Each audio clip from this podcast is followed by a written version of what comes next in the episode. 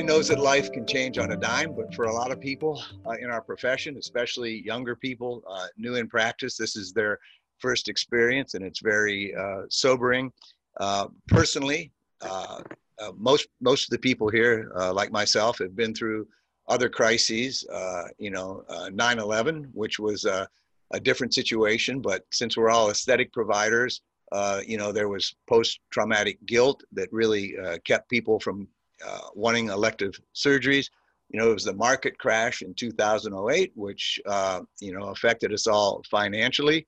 Personally, uh, over the years, I've had situations, I've had an employee mutiny, I've had a partner that uh, had to go into rehab. So, you know, prudent, uh, what, what we do for a living is to try and look at something and, and prepare for the future. That's, that's how we treat patients. And I think one of the biggest things to keep in mind is prepare for the next crisis. And um, uh, again, for younger people that haven't been through this, uh, a lot of, and even for experienced people, a lot of people got caught with their pants down. They're totally unprepared.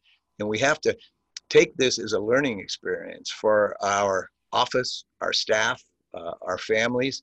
And so next time this happens, we're not scurrying for toilet paper and office supplies uh, and I think that's really important. One other thing I want to say on a personal note I have uh, two severely disabled children, um, and, and they stay at our house, and we have around the clock nursing. And um, I know a lot of people are donating PPE to hospitals and things, but uh, there's a lot of people out there, uh, elderly, infirm, disabled, uh, that are uh, in places that aren't necessarily hospitals but are very, very vulnerable, and we have to remember that population too. Thank you.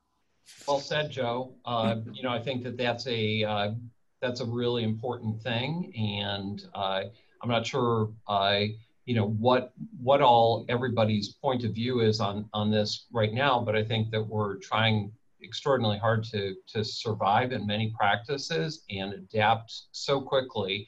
Uh, so it's it's quite important for us to to remember the, uh, the, the challenges that everybody is uh, experiencing right now and you know, hopefully come together to figure out solutions. So let, us talk about some of the initiatives that plastic surgeons and dermatologists and others can do out there to try to get resources to the right places. Uh, Dr. Mary Lynn Moran's on representing the American Academy of Facial Plastic and Reconstructive Surgery, and they have a ventilator program right now as far as being able to loan ventilators out uh, to other facilities. Can you tell us a little bit about that? Certainly, yes. Um, so we uh, have a bunch of people who are obviously very concerned and engaged and um, wanted to get this ventilator uh, donation resource um, kind of a clearinghouse. And certainly it was something we wanted to do anyway, but they helped push us forward with that. We just created a very simple survey just to find out who has the ventilators and um, if they would be willing to loan them um, to uh, the, where they are needed at the front front line. Um, we haven't got as much a, a greater response as we were hoping for initially because of the fact that there's nothing more than would you like to give away probably your most valuable asset that you're going to need right away when you get practicing again so we're trying to work through with a group that we're meeting with tonight actually um, how does that look at the end? How is that? How are those assurances going to be made? What will the availability be after? Um, you know, when they are needed uh, in a timely fashion. Um, will they be usable? You know, as far as contamination, will they be? You know, will those still still be in working order? So we're trying to work through that. We've got people from the Goodwill who are going to be on our call as far as getting them from point A to point B. They're also helping us um, work out contract issues. Um, we are, we've got people who are also simultaneously working on creating new ventilators, um, manufacturing new ventilators. We've got Virgin Orbital, um, which is the uh, engineer of Virgin uh, America, you know, Richard, uh, what's his name? Richard Branson, um, investing some money. And so we've got a bunch of really smart people kind of working different aspects of this. But as far as what our academy is doing, we've got the um, the word out that this is what we're going to do. We hope to get more participation once we can give people more information and assurances. But we also understand that people are also worried about surviving, period, and paying for their families and their staff, and we'll go into that more later. But um, the, the, plastic surgeons have also created um, their own clearinghouse, and theirs is through the White House and FEMA. And so that's a different kind of animal because, um, you know, the White House would then have FEMA come in and, and take over that. And, and so um, they haven't had quite as good a response as I think they thought too, just because of people's concerns about what's going to happen. So in theory, we all want to help out. The reality is, you know, um, there's some practical things that we need to work through, but you know, certainly we want to look like we're interested and we definitely do want to help. We just have to figure out how to best do that that is practical for all of us as well. Um, we haven't done our PPE um, registry yet, but um, I know the plastic surgeons have done that um, how to donate, and that's going to be coming up next. We have a pretty small staff. Um, we're a relatively smaller organization, but um, we're doing uh, working as fast as we can with what we have, and we hope to get the PPE registry up very shortly as well. So I know there's a number of initiatives that industry is doing as well. I had a phone call with Sciton as part of the board the other day, and they're looking to what the automakers are doing and potentially retrofitting some of their capabilities from an engineering standpoint and looking at the respirator masks, and even possibly ventilators. And I know that Revision Skincare is looking into changing over their lines to actually make hand sanitizers right now as well. Does anybody else know some of these initiatives that industry is, is putting together right now?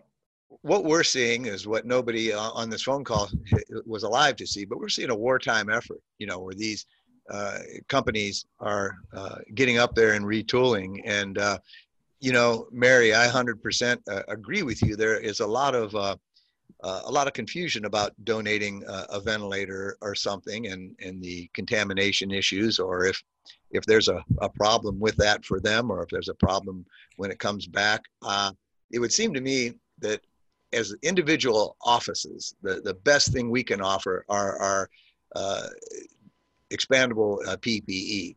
I mean, that's you know, uh, and and our assistance. I mean, you know, in in Virginia, uh, the governor shut everything down yesterday, so all elective things till April 24th. But uh, there's talk about graduating medical student class early, uh, so these people can assist too. And uh, this whole thing is going to turn into a, you know, a united front in a big effort one other industry that is getting involved naturally would be the American um, Society of Ambulatory Surgery Centers.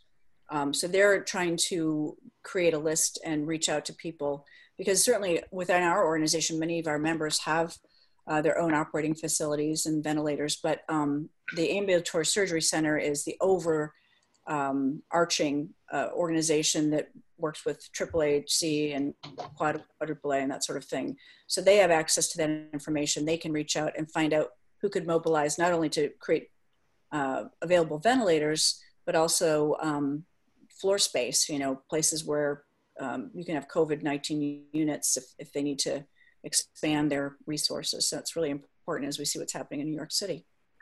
So as far as everybody who has either masks or gloves getting some of these resources to where it's needed. We have a couple different avenues to go to. We can get in touch with FEMA, we can get in touch with the local hospitals or even potentially university hospitals and see where people are in need.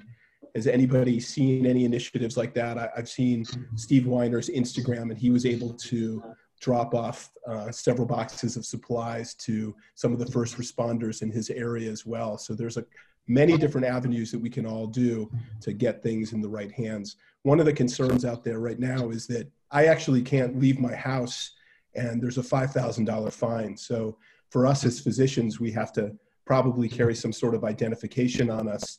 And if we're going to go to our offices and pick up these things and drop it off at hospitals and things like that, we need to have all this worked out ahead of time we're in a, a, much different situation um, because we're essentially a primary care dermatology practice as well as a surgical and cosmetics. So 60% of our business prior to the uh, COVID uh, situation was um, medical dermatology, including skin cancer, but also rashes, psoriasis, etc. So uh, we're actually needing masks. We ran out of masks in the first week that we had this crisis and our nurses, uh, amazingly enough, uh, went to work uh, making masks uh, for the staff and for the patients that do have to come in. We're only seeing emergencies right now, but having said that, it's a it's a very challenging thing because uh, there was one where a person had uh, a skin cancer that we're treating, an elderly person this morning, and his caretaker comes in and started coughing immediately. Uh, and we were, you know, kind of like, oh my God, what is what is going on? Uh, and you know, so what we want to have is enough masks to cover over the people are in the chair or the people that are accompanying them uh, if they need that accompaniment. So our nurses are sewing masks, and they have the uh, the material that is the uh, interface material as well as uh, elastic that they're doing. And goal is that we have 60 reusable masks that we can uh, launder in between we have all kept our masks that we had. We had about a box of masks before we started this, and we've all kept ours uh, in the meantime and reused them for like the past week, which luckily we're not seeing that many patients, but we are seeing emergency patients or people that we've pre screened on telemedicine and feel like we need them to come in. So, Joel, let's talk about some of the, the emergency patients. So, from a perspective of, of both of us do Mohs surgery, and I know Dr. Moran and Dr. Niamtu do a lot of skin cancer surgery probably as well. Um, you know, there are times where we really feel that we need to intervene. And, you know, if somebody has a squamous cell and it's close to the tear duct and we can't physically operate on them for a month or so, this may actually change the equation for us. So, how are people handling that? It sounds like you guys are still able to be up and running to some extent. Well, what we chose to do is to take those people that already had a skin cancer that was diagnosed or one that we had concerns about and at least offer them the opportunity to come in. So we had about maybe five or 10 people in the hopper. We're going through those uh, patients' charts, seeing whether they need to come in, whether they don't have to come in. Clearly, there's a risk for both the patient and for us to come in to uh, a person who might be in a nursing home who might uh, have been exposed to COVID and may not even know at this point that they were. So we're being very careful. Anybody who comes into the practice uh, and their caretakers, we take temperatures on them. Uh, we're taking uh, temperatures for our staff three times a day, including myself and uh, we've had uh, you know compliance with that 100% if anybody enters the clinic so for example if a ups driver comes in we take their temperature too before they come in. So we're being really uh, careful with it as far as what we what we do in order to make sure that we protect the staff and protect ourselves but you can never be too careful in this instance. So i understand different states have certainly different requirements right now based on the fact that they've had varying number of cases. You obviously have a very famous medical center for um, outbreaks and things like that there, but you have not had a lot of cases. So we want to point out that you guys are still able to operate to some extent. Joe and, and Mary Lynn, what are you seeing in, in your states? Uh, so in Virginia, excuse me, in Virginia, uh, uh, we were uh, told, it wasn't mandated, but we were asked to limit elective surgeries, uh, anything that had aerosol. So my practice is 100% cosmetic. And um, we were do you know we cut way back. We were doing some scheduled cases uh, uh, until yesterday, and the governor governor came out with a uh, mandate. So basically, uh, we have furloughed our staff, and um, I had a, a, meeting today, and you know I'm just I'm going to see my post ops. Uh, technically, in the state of Virginia, you can see any patient that you don't have to use gloves or mask. And so for cosmetic practice, that pretty well rules it out. Um, you know, one of the things that we had a big discussion about today. So, for instance, I usually do a facelift almost every day, you know, three or four a week, and we've we've canceled all these patients, and now we're closed for a month. So we have significant money in deposit uh, where people paid for their surgeries, and um, so far, only a couple people have asked for that back. Most people want to continue with their surgeries. One of the things that we're kind of struggling with, uh, so if we're closed for a month and we open on April 24th, uh, who do you give priority to? The, the people that you've canceled or the people that were already there? And it, it appears that we're going to give priority to the people that have pay, paid and that um, uh, uh, we've had to cancel. So th- these are kind of new issues that our practice has never faced. And, you know, again, we got employees laid off. And so we're pretty much down because that's all I do. Uh, Mary Lynn, what, what is your situation? Well, there are a couple things. Um, being a surgical subspecialty, uh, the ACS uh, mandated, well, that's, you know, through the government, but they, they mandated that, I'm sorry, the CMS mandated through the government that elective procedures should definitely be postponed. The ACS also came out with uh, mandates on that, um, or you know, very strong suggestions. So did the Surgeon um, General. Our, yes, exactly, and our and that is another um, one, and pretty much every um, every other major organization has very very strongly worded um, that these should be canceled. Um, and, and certainly ASPS also came out with a very strongly worded state statement um, that they should be completely canceled. Um, they took a fairly hardline uh, viewpoint on that. Um, our state put a mandate on Monday that no elective procedures were allowed. So um, it's it would be really i mean I, I, I certainly canceled mine a long time ago and as the president of our organization i certainly i have to be a good example but um, we uh, stopped seeing patients last week as well other than you know we're doing i had a couple of follow-up patients that needed sutures removed etc and we are doing virtual consults if somebody urgently needed to be seen i would do that but you know it would have to be a situation that would you know it's not like oh gosh my botox is worn off i need to be seen right away so um, we're we're being very um, very fastidious about the orders to to stop all elective procedures. Very cool. So that actually brings up the question of telemedicine, and uh, we have started telemedicine uh, in our clinic as of Monday. So about three days ago, uh, uh we saw our first telemedicine patient, and it, it has been interesting. I I never expected it to be quite this uh, quite this uh, way, but uh, telemedicine has been a great insight into some people's lives. So, for example, this morning I had a telemedicine uh, Skype with a uh, two-year-old who, when he was in the office, he was unruly. I couldn't see him. He had uh, some infected eczema.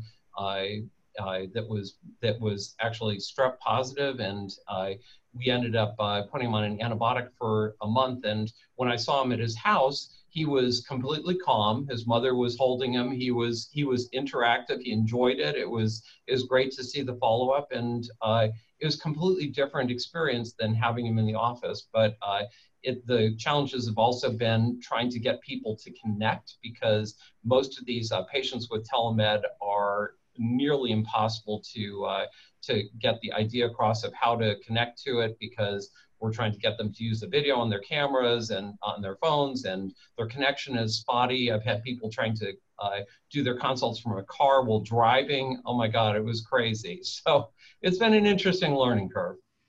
So, from a telemedicine perspective, we just jumped on that this week as well. Some of the existing electronic medical record systems are offering telemedicine, and then there's some parallel systems as well, which obviously don't integrate with your billing or might necess- not necessarily integrate with your um, insurance plans. But from a practical standpoint, there are some things we can do for our existing patients in terms of prescription refills. We can do some follow up visits. Um, we're trying to work with some of the societies as far as looking at Accutane. Um, obviously, women need a pregnancy test, and if they are going to authorize some sort of documentation that we can embed into our EMR uh, that they took a home pregnancy test that was negative, and then we can refill for those people. We've even been able to, at this point, one of my partners was able to uh, see a patient virtually who had zoster and therefore prevent them from going to the emergency room and i think that's really the issue at this point is to try to take care of some of these people so that they don't clog the system and that they don't have further exposures. But I don't know how many people saw the New York Times article that just came out with a video that shows the emergency room at Elmhurst, which is a Mount Sinai hospital where I trained, uh, which was heartbreaking. And it showed that many of the people coming into the emergency room for other reasons other than shortness of breath, such as a motor vehicle accident, actually had CT findings that were typical for coronavirus with ground glass type of appearance.